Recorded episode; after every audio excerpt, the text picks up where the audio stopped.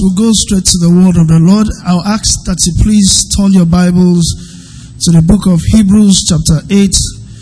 And we're going to read from verse seven to twelve. Hebrews chapter eight. We're going to read from verse seven all the way to verse twelve. We want to particularly welcome everyone to church. We want to believe that this hymnal service, that the Lord himself will come through for us in the name of Jesus. All right, are we in Hebrews chapter eight? We'll start from verse seven, and I'll read to your hearing. And this is the word of the Lord. We'll read from the New King James Version, which is our preferred choice at Grace Assembly, and so I read to your hearing. For if that first covenant had been faultless, then there would have been no place for us to seek the second. Because God found fault in the first covenant, which is what he refers to as he found fault in them. Behold, God is prophesying, because I found fault in the first covenant. He then prophesied. And it says, behold, the days are coming, which are already here, says the Lord our God. He says, when I will make a new covenant with the house of Israel and with the house of Judah, not according to the covenant that I made with their fathers in the day when I took them by the hand to lead them out of the land of Egypt, because they did not continue in my covenant, and I, disre- I disregarded them, says the Lord. Verse ten, this is the covenant that I will make in the house of Israel after those days, says the Lord. I will put my laws in their hearts, I will write them on their hearts, and I will be their God, and they shall be my people. Amen. Verse eleven, none of them shall teach their neighbor, none of them shall teach his brother, saying, know the Lord, for all shall know me, from the least of them to the greatest of them. Verse twelve, for I, as God, I will be merciful to their unrighteousness, and I'll be merciful to their sins, I'll be merciful to their lawless deeds. Not only will I be merciful, I will remember them no more. Praise the name of the Lord. And so this is God speaking to the church based on what he spoke in Jeremiah chapter thirty-one verse thirty-one. It's just a, rep- a repeat of that prophecy. He says, the days are coming which we have forgotten already. He says, when that day comes, I will give my people a new covenant. And this morning we are so much particularly interested in this new covenant that we have not paid attention to for a very long time. And that is why the church in itself is struggling with the word of the Lord. Last Sunday, when the senior pastor was speaking, at some point he was making prophetic utterances, and he was almost like begging us to say amen or believe in what God was saying. It was almost like trying to break our heads and put what God is saying, or trying to put himself in us for us to understand what God was saying. And it's all because we have not understood what the second commandment and the new commandment is all about. So each time the senior pastor makes prophetic, prophetic utterances, it is natural we look at our weaknesses, our past, or our limitations. But the second covenant is not about you. It is about the finished work of Christ. Amen. And that is why in this season of wisdom, you need to understand it so that you can run with the word of the Lord. And so this morning we'll bring you the word of the Lord that is entitled, The Covenant of Grace. Praise the name of the Lord. Why don't you celebrate God for his word? The Lord be praised in Jesus' name. Why don't you bow your heads as we pray? And so Lord in heaven, we thank you for this season in which you are showing us the way to walk according to your word. We thank you because wisdom truly is profitable to direct. And as you've directed us to understand again the essence of grace in which you came to die for, we ask that you shall give us your word in total utterance in the name of Jesus. We pray, O Lord, at the end of this service, we shall leave here a different person in the name of Jesus.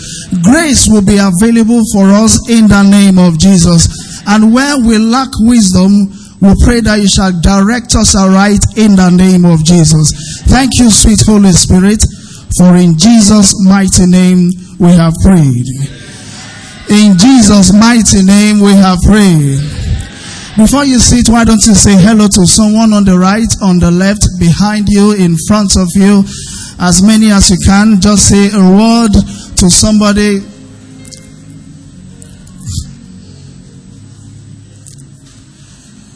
Praise the Lord. You may be seated. The covenants of grace. We want to say, I want to be particularly thankful for to Grace Chorale for leading us in the morning without worship session. We want to say, I want to say particularly, I was really blessed by those words and the songs and the ministration. And I want to encourage as many as possible.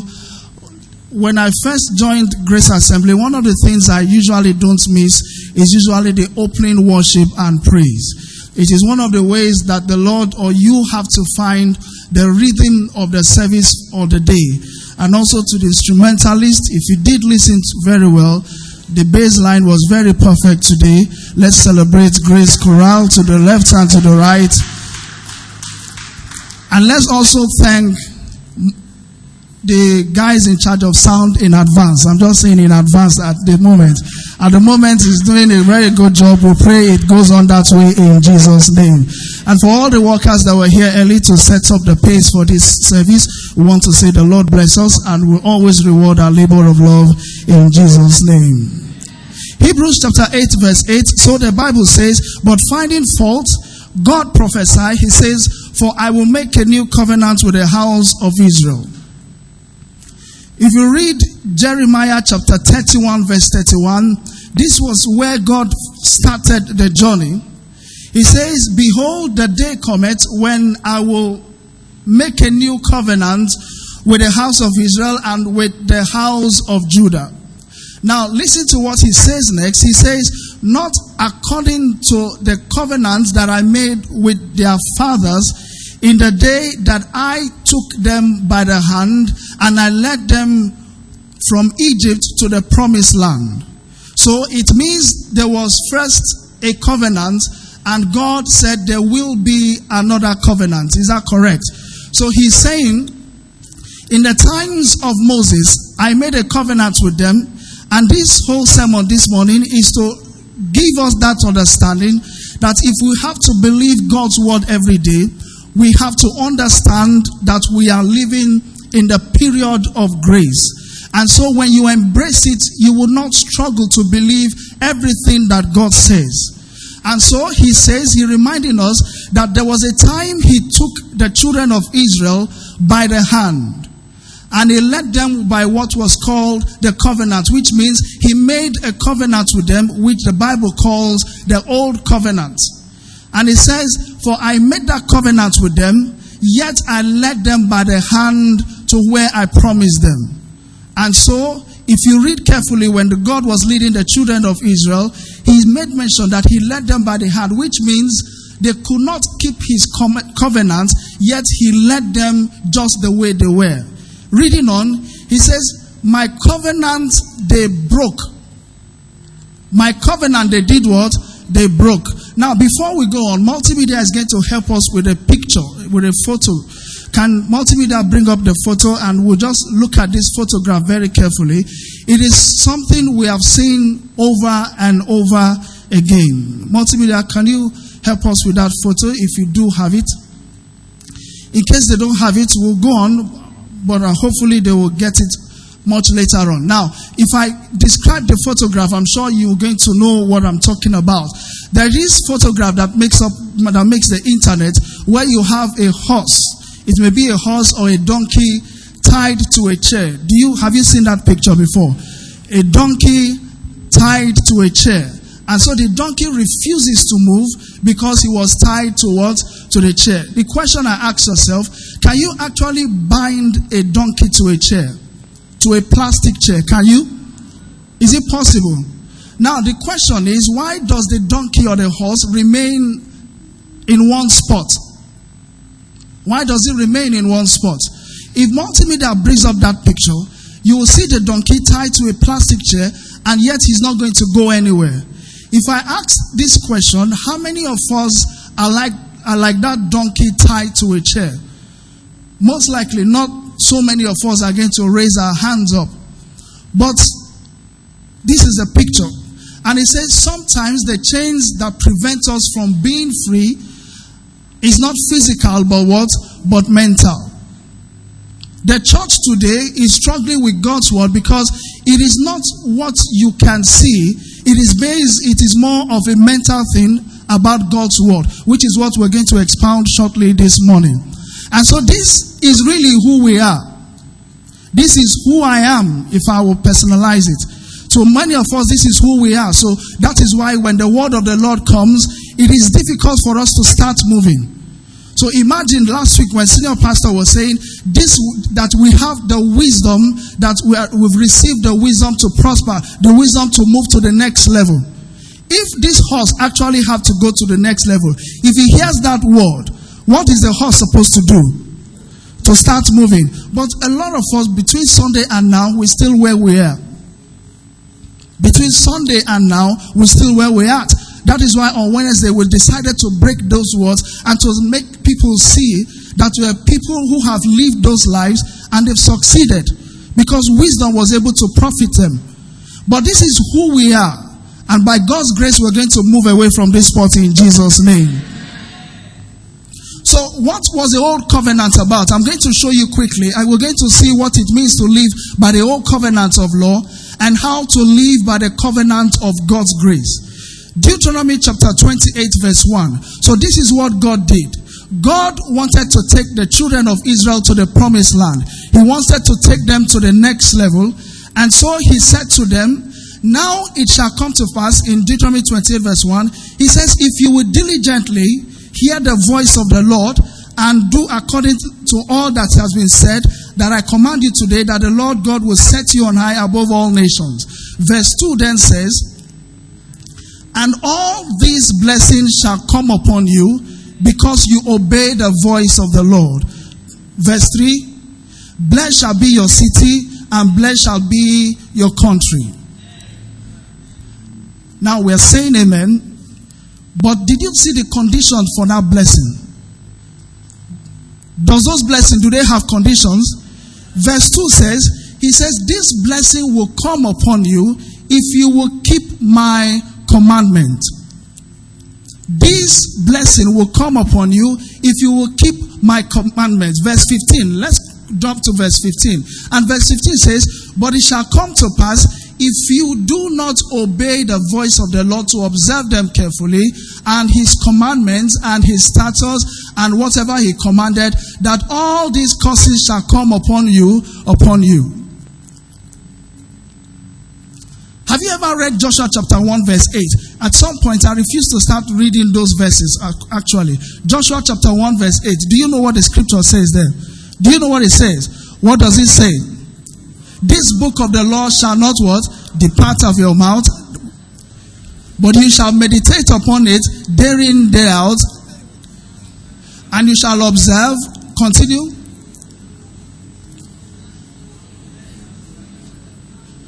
So he said, you shall meditate upon it day and night and do according to all that is written in it. When you do this, what did he say? Then, for then shall it make your way prosperous. If you will do all, then I will do my part. So the covenant God was speaking about when he led them out of the land of Egypt is what he's explaining. He says, my covenant then was conditional. He says, he said to them, if you will do this, then I will do this. Remember the, the, the word of the Lord that says, if the people who are called by my name shall humble themselves and obey, obey me, what's going to happen? Then will I prosper them. So the old covenant was based on what you have to do all the time. It was based on conditions of what we have to do. So we have these covenants and we have these laws. Because we are not careful to obey them, we do not believe that God can still bless us. And so that is why it's very difficult when, when, when a word comes from the pulpit and says, God is going to prosper you, God is going to bless us, we find it difficult to believe it. Because the old covenant says you have a big responsibility to play. So for all God did then and all Moses did, they put it to the people that you have a huge responsibility to play. So if you don't keep it, then God will not do what God said he would do. But this morning I'm coming to announce to you that grace is sufficient to everyone in the name of Jesus. I say grace is sufficient to everyone in the name of Jesus. We'll go very fast now. Now, so you see how the covenant was. It was about the laws of Moses. And usually we are so very much familiar with the ten laws of Moses, but there were over six hundred of them. Was it possible to keep all of them? Was it possible to keep all of them? It wasn't possible. Till now, it will never be possible to keep all of them. So even if it is not possible, does it mean then that God wouldn't bless us? So we have gotten to this understanding that we are living by the covenants of the law, which means we try so much to please God. And so there's something even called self-righteousness, where we try to tell God what we have done so that we can earn his blessings. Let's move on. James chapter two verse ten. Now James is now explaining to us how that covenant worked. James two verse ten, it says, For moreover, for whoever shall keep the law and yet shall stumble at one point is, is what? Is guilty of how many? Is guilty of all. So if we are trying to please God by keeping his covenant, he says, if you try all you can, if we miss all, we miss how many? We miss all. So the covenant or the old covenant was reminding us that we had to do a lot of works before we can please God. Now let me delve deeper. Now let me explain to you what a covenant is. A covenant first is an irrevocable vow or agreement between two people really, and is always sealed. Is that sealed by a signature, a blood or something? And when God was making those covenants, the Bible says even God himself sealed those covenants with a blood. God had to seal those covenants with a blood. Now, I'm going to explain how the law works, and then we'll understand how we now live in the area of grace. Are you with me? Now, Romans chapter three verse twenty also goes ahead to explain to us the aspect of the law. Now, if we now go to Galatians, Galatians chapter three, verse twenty-four. I'm going to explain this. It says, Therefore, by the deeds of the law shall no flesh be what? Be justified. So do not think that what you do can justify you before the presence of God. So God is saying, I have made these laws, but you cannot be justified by it. So it is easy to ask a question and say, if God knows that we can't keep these laws, why then did he make the law in the first place? I'll show you very quickly. Why then did God make the law in the first place? Romans chapter three verse twenty-eight. Why then did God make the law in the first place? The law wasn't made for you to keep them. It was made to continually show your weaknesses. It was made to continually reveal your what? Our weaknesses. Which means for all we can, we couldn't please God. So the more we tried, the more we discovered that we were weak before God. The law was made so that we can, it can reveal our weaknesses. Romans chapter three verse twenty-eight, it says, Therefore we conclude that a man is justified by faith apart from the deeds of the law. So when God says, I'm going to bless you, it is natural for, for us to say, if God will actually bless me. And God is saying, let me give an example. If God says he's going to bless our businesses this week, let me just make a better example. For instance, we have somebody that is, you know, that is unmarried and you are looking forward to a husband, and God says to you, by the end of this month, you are going to get married. What is the first thing that will go through the person's head? The first person, the first thing that will go through your head is, who am I dating at the moment? Is that correct? And if there is nobody you are dating at the moment, will you really believe what God is saying? There will be a little doubt on what God has said. Is that correct? Now, that is about all that we go through. So the question is, if God says you will get married by the end of the year, by the end of the month, why do you think of what you have at the moment?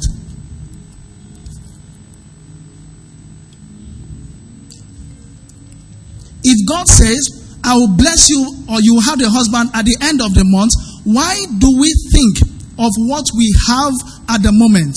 The answer is very simple. Because we have we have calculated that we have to do our own part before God's word can be fulfilled. That is because we were living by the laws and by the old covenant, which gives you what to do before the word of the Lord can be accomplished. Now, grace is saying the works that you need to do have already been done. It is not you that have to think of what you have to do. That is why Paul was saying, for the more you think about the laws of the old covenant, which means you are thinking of what you can do. If God says I'll get married, then I have to start calling the people that are, that are prospective suitors. So what you are doing, you are beginning to write out what you have to do to bring God's word to pass. And by the time we look at the concept of grace, you will understand that what you struggle to do has already been done over two thousand years ago. Praise the Lord. So when God says, this year, this season, we are moving to the next level, stop thinking at, of where you are now. Stop thinking of the failures of yesterday. Stop thinking of the possibility of getting there. The more we think of it, the more we are living in the old covenant. The new covenant talks about grace, the finished work of God. So he's saying that Jesus had done all. So you stop writing what you have to do to make the word of the Lord come to pass. All we need to do is to understand that grace have paid it all, and if God says it, he will bring his word to pass. Praise the name of the Lord. Now, I'll explain quickly the concept of grace and we'll begin to wrap up this message. Matthew chapter five verse seventeen. Let me read that. Matthew five verse seventeen. Multimedia, help us with Matthew chapter five verse seventeen. And this is the word of the Lord. Now, Jesus coming says, do not think that I came to destroy the law or the prophets. And what did he say next? I did not come to destroy the law, but he came to do what? He came to do what? To fulfill it. So Jesus is saying, I am the fulfillment of that law. So when you think of pleasing God, Jesus is saying, stop thinking of pleasing God. If you have me, you have pleased God. The old covenant was thinking of how to please God. The new covenant is more interested in having Christ. So when we have Christ, we have fulfilled the law. Remember, God still works in the law, but he's not looking at our weaknesses. He's not looking at our past. He's not looking at what we can or what we cannot do. He's looking at the fulfillment of the law through his son, Jesus the Christ. So whilst others are busy writing what they can do, we are busy trying to receive Christ. And once we receive Christ, we have fulfilled the law and living under the grace of the Lord. Praise the Lord. Now, let me explain that in details. You will get it now. If you ever happen to travel, especially to European countries, there's usually something that happens when you get to the security borders. You will see a long queue of people. So when we you get to the border, the security gate, it is expected of you to bring out your passport. Is that correct? Your travel documents, maybe your hotel reservations and all the rest. So we gather all these documents ready. And so by the time you get to the immigration, they start looking at your documents, right? Those documents are the laws. So they are looking, does he have a travel document? Check. They will look, does he have a reservation, hotel reservation? So they keep looking at all those requirements one after the other. If you are staying on that queue for a long time where a lot of people will be, then you will hear somebody announce. Most times they will ask, if you have an European passport, please come this way. How many of us have experienced it? So you will have few people, maybe three or ten of them. They don't check any other thing but their passport. Once they see that passport, they forget about hotel reservations. They forget about where the person is going to stay. They don't ask how long he's going to stay, and he has an express entry. That passport represents Jesus the Christ. If you are outside that passport, that is why you are busy trying to check every other thing. Have I come to church twice every Sunday? Yes. Have I been a worker, faithful worker? Yes. So we begin to mark all those things so that we can enter into the gate of, of our fulfillment.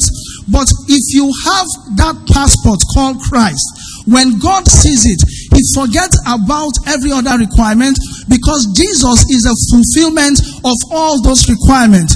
So even when we don't have all the requirements, when the When the prophecy comes and says you are going to meet or going to the next level, we don't think of the requirements, because the requirements limit you. Even when you have all the requirements, you get to the to, to the borderline, you know they can still bounce you back. So we don't think. So God is saying the old covenant was about what you can do. But if you have that passport, it's only one person.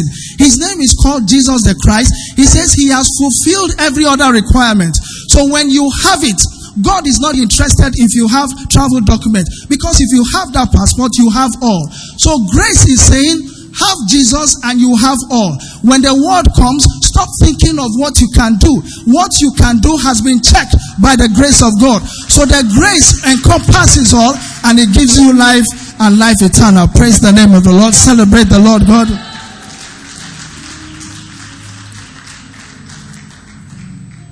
Romans chapter ten verse four. Romans four says, for Christ is the end of the law. I want us to read together Romans chapter ten verse four. If you read this, you will have a better understanding. It says, let's read together.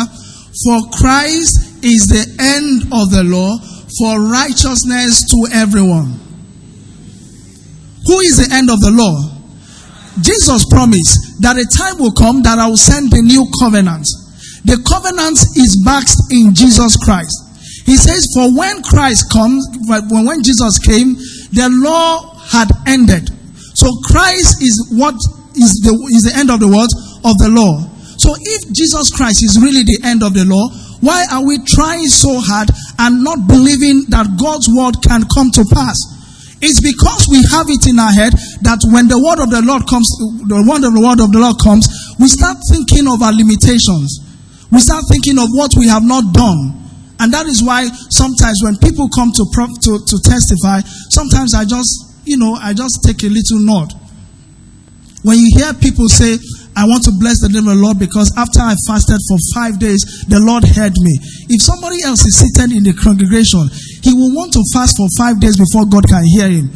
That itself is works and self-righteousness. And God says, God, Jesus Christ, is a fulfillment of the law. You are not having it because you fasted. The fasting wasn't for you to make God do what God would do. The fasting was for you to subject yourself so that you can hear what God was about to say. So we don't bask in the fact that we have done anything.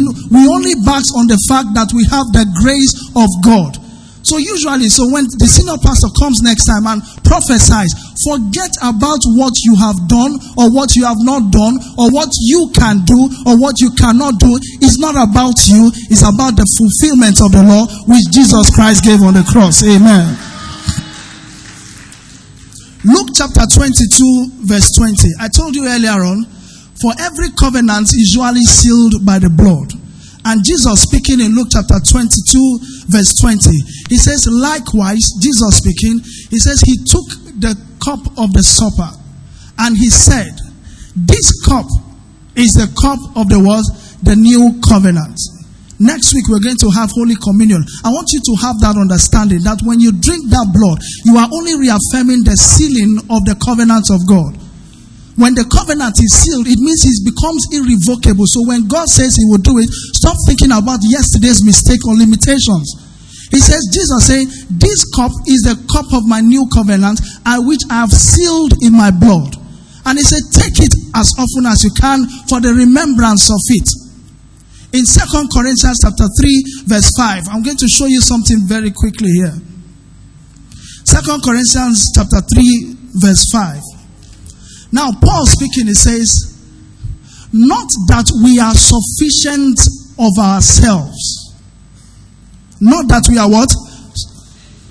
I can't hear you. Not that we are what? So when you see people blessed by God, it is not that they could have done it by themselves. It had nothing to do with what they did. Wisdom only guided them to where God wanted to take them to. Paul was boasting, for all I have. It was never because I thought I could have done it by myself. And he went and said and says, to think as being sufficient, but my sufficiency is from who? It's from God. Verse six now says, who has also made us sufficient as ministers of the what? What that word minister means is not referring to the ministers like we have in church. He's saying, I did not think myself to be sufficient to have gotten anything, but I was made sufficient because I became the minister of the new covenant. The root word of that minister means I became a beneficiary of the new covenant. The new covenant speaks about grace. So on your own, you could have done nothing. On your own, you shouldn't have been here. On your own, you can't get this health. On your own, you couldn't have gotten the job. We got it because we were beneficiary of the what? The new covenant. And the new covenant talks about what? Grace. So when God says you will have it, stop thinking of your sufficiency, because your sufficiency wouldn't take you anywhere. You only think about the ministering of the new covenant, which is the ministry of the covenant of grace. My prayer is that that grace will be sufficient for us in the name of Jesus. I said that grace will be sufficient for us in the name of Jesus. Now, after this, verse twelve then says, therefore, if you know all this, don't hide under the under the Don't hide under the fact, under your weaknesses. Don't hide under your limitations. He now says, therefore, since we have this hope that we are depending on the new covenant, he says, we need to approach God with great words, boldness of words, of speech. So if God says it, go back to meet God and say, you said you would do this to me. I come with the covenant and the new covenant of grace that God can do it, and I will be a beneficiary of that. And so it will be in the name of Jesus. In closing, we go to, we read Romans chapter three and verse twenty-eight. Romans three and verse twenty-eight, and we're going to wrap this up. Romans three verse twenty-eight says, therefore, let us conclude the matter, that a man is only justified by what? By faith. A man is only justified by what? By faith. So the justification that we have, that God will do what God says, is by what? Is by faith. Now, Paul was speaking in Romans, and it took him three chapters to distinguish what the difference was between law and the grace. And so he began to let them know that for all that you have done, because a set of people came and said, we are circumcised, so we have the blessings of the Lord. So we can always say, if God will bless anybody in this church, he's going to bless Grace Chorale the more. Do you believe that? They spend most times in church. I want to appreciate them for that. But God is not about church. It's not about your dedication of service. You are doing it originally because you love him. Do you buy? Do we buy our wives gifts because we want them to serve us? You do it out of what? Out of love. So Paul was saying, stop playing the keyboard expecting that because you play it, God must bless you. He's saying you were, you are not blessed because you do it. You originally do it out of love. Even if you stop doing it, it's about raising stones, and he will not raise those stones in Grace Assembly to do his work. So we do his work out of love. We do his work out of love for God. And he was telling the children of the, the the disciples that we do this out of love, not out of works, because works shall no man boast. And so he was telling them that the grace of God is sufficient for how many men? For all men. So if we sit here, we need to understand that the grace is available to everyone, and God will make that grace available to in the name of Jesus. So he says, therefore, we conclude that no man is justified by the deeds of the law, only by faith. And that faith is on the fact that we understand that the covenant of grace is available to all. And in closing, Romans chapter eight and from verse one. Romans eight verse one. I'm going to close now. He says, therefore, there is now no what? No condemnation. So when God says he will bless you, he will increase you, the condemnation of the heart has nothing to do. Maybe I am still believing God for the fruits of the womb because of the deeds of yesterday. It was never because of the deeds and will never be because of what you did. God said that I will bless you because he has made a new covenant. He says, for all our limitations, he will what? He will remember no more. So he says, now there is therefore no what? No condemnation. So stop thinking you are tied down because of what you did. It's not about the past. It's not about your limitation. It's about the faith that you have in your head. So we fall into the category of the donkey that is tied because we do not have the belief that we can live where we are. Romans is saying, now therefore, there is what? No condemnation for what? For those who are in Christ Jesus, who do not walk after the what? But after the what? Now, back then, when I read that word flesh, I used to think it was about sin. It's not sin. That flesh there means we do not walk under the law. Read verse two. He says, for the law of the spirit of life is who? Is Christ Jesus, has made us what? Free from the law of sin and what? And death. So for a long time we were the donkey that was seated, only tied by a plastic chair. God is saying this morning, for the law of life has set us what? Free. So you are free to obtain, you are free to receive, you are free to live the life that God has promised us. So we are no more bound by the law. He says, for the law of the Spirit, which is the law of grace, has set us free from the law of sin and death. Verse three, he says, for what the law could not do, what the law itself could not do, God did. How did he do it? By sending his word, his only begotten son, in the likeness of what? Flesh. On account of sin, he condemned the sin for our sake. Let's go to verse four. And verse four made it clearer. He says that the requirements of the law, whatsoever the law have demanded of you, those requirements have been what? Has been paid for. Turn to three people, says the requirements have been paid for. He says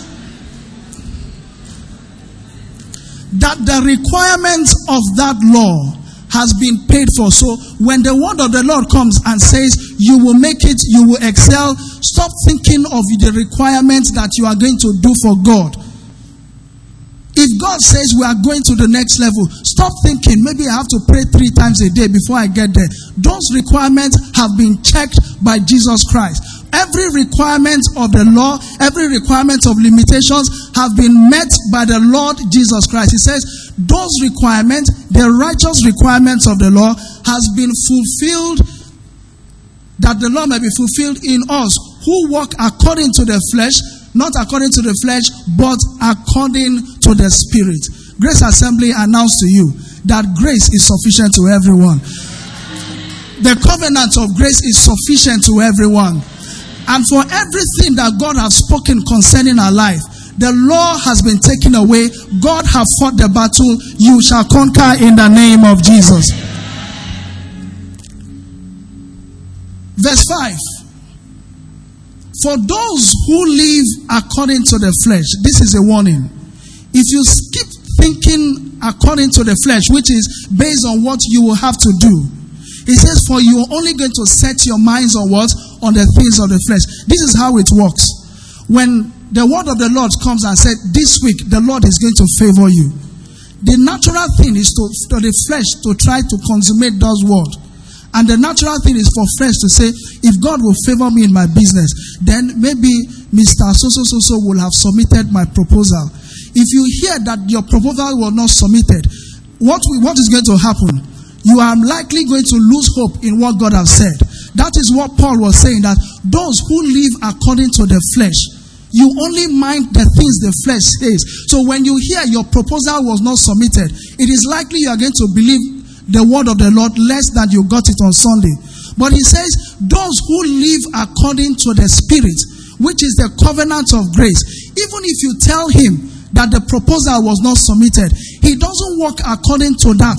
He doesn't work according to what he hears. The Spirit tells him that he will be favored. Whether it is submitted or not submitted, the word of the law remains what? Remains sure. Because everything according to the books of the law has been fulfilled. So grace is what covers him, and that grace, I say, will be sufficient in the name of Jesus.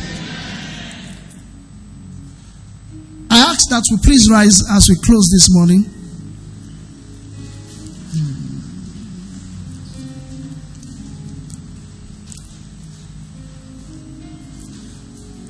And so, God reminds us in verse ten of that Romans eight. This is what he says. He says, for if Christ is in you, the body is dead, but the spirit has become alive because of what? Because of righteousness. If the body is dead, if Christ lives in you, the body becomes dead, but he becomes alive through the righteousness of God. And this is the last scripture I'll read, Romans chapter ten verse one. I want us to read together. Romans chapter ten verse one. I'll read to your hearing. No, don't worry, I'll read to your hearing. Now this is Paul begging us. He says, brethren, my heart desire and prayer for God is that you will be saved and you will receive the promise of the next level. Verse two. He says, for I bear witness that we all have the zeal of God, but not according to what? To knowledge. Verse three. For we have been ignorant of God's righteousness, and we are seeking to establish our own what? Righteousness. So when God says he will do it, you are busy trying to tell God why you are qualified. God is saying, don't tell me how you are qualified. I know that you were never and will never be qualified, but you have been qualified by his son. He says, for you have not submitted to the righteousness of God. Verse four as the last. For Christ is the end of that law, and for righteousness to everyone who believes. The covenant of grace has covered everyone in this room. And for that reason, every word that God has spoken, you are entitled to receive them in the name of Jesus. Because grace has spoken well for us. Every covenant of death, every covenant of judgment upon you, God is saying, now there is no more condemnation for everyone who is in Christ Jesus. For Christ has fulfilled the law, and we are only and shall be riding on the fulfillment of that law. Praise the name of the Lord. And so I ask that you close your eyes and just ask God one more time that he will give you the enablement to understand the finished work of Christ. If the law has been fulfilled by God, you have no part to play but to enjoy the blessings and the grace of the Lord.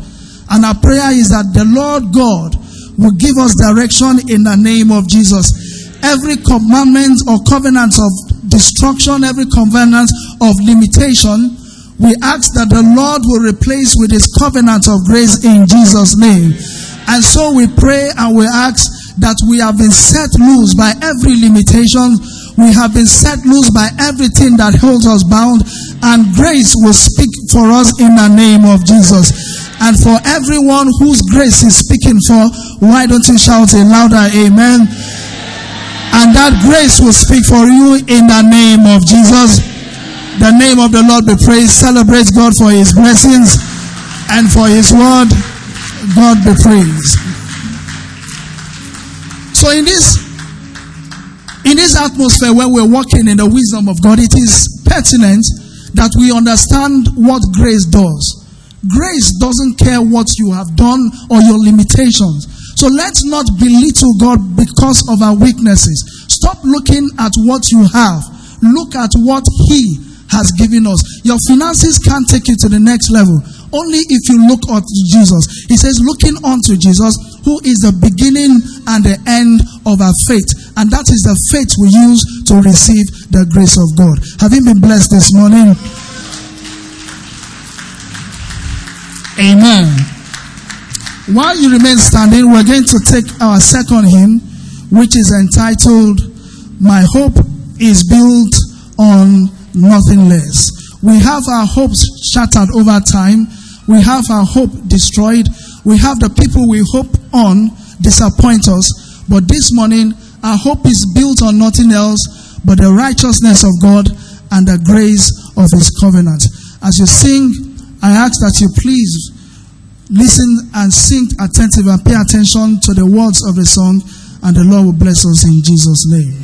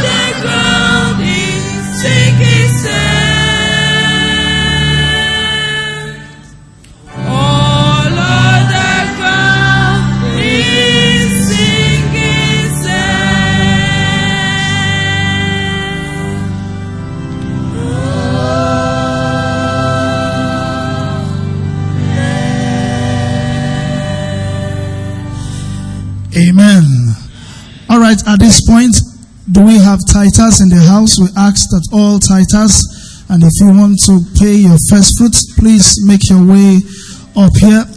An envelope will be made available, clearly marked tithe all tithers. Do we have tithers in the house?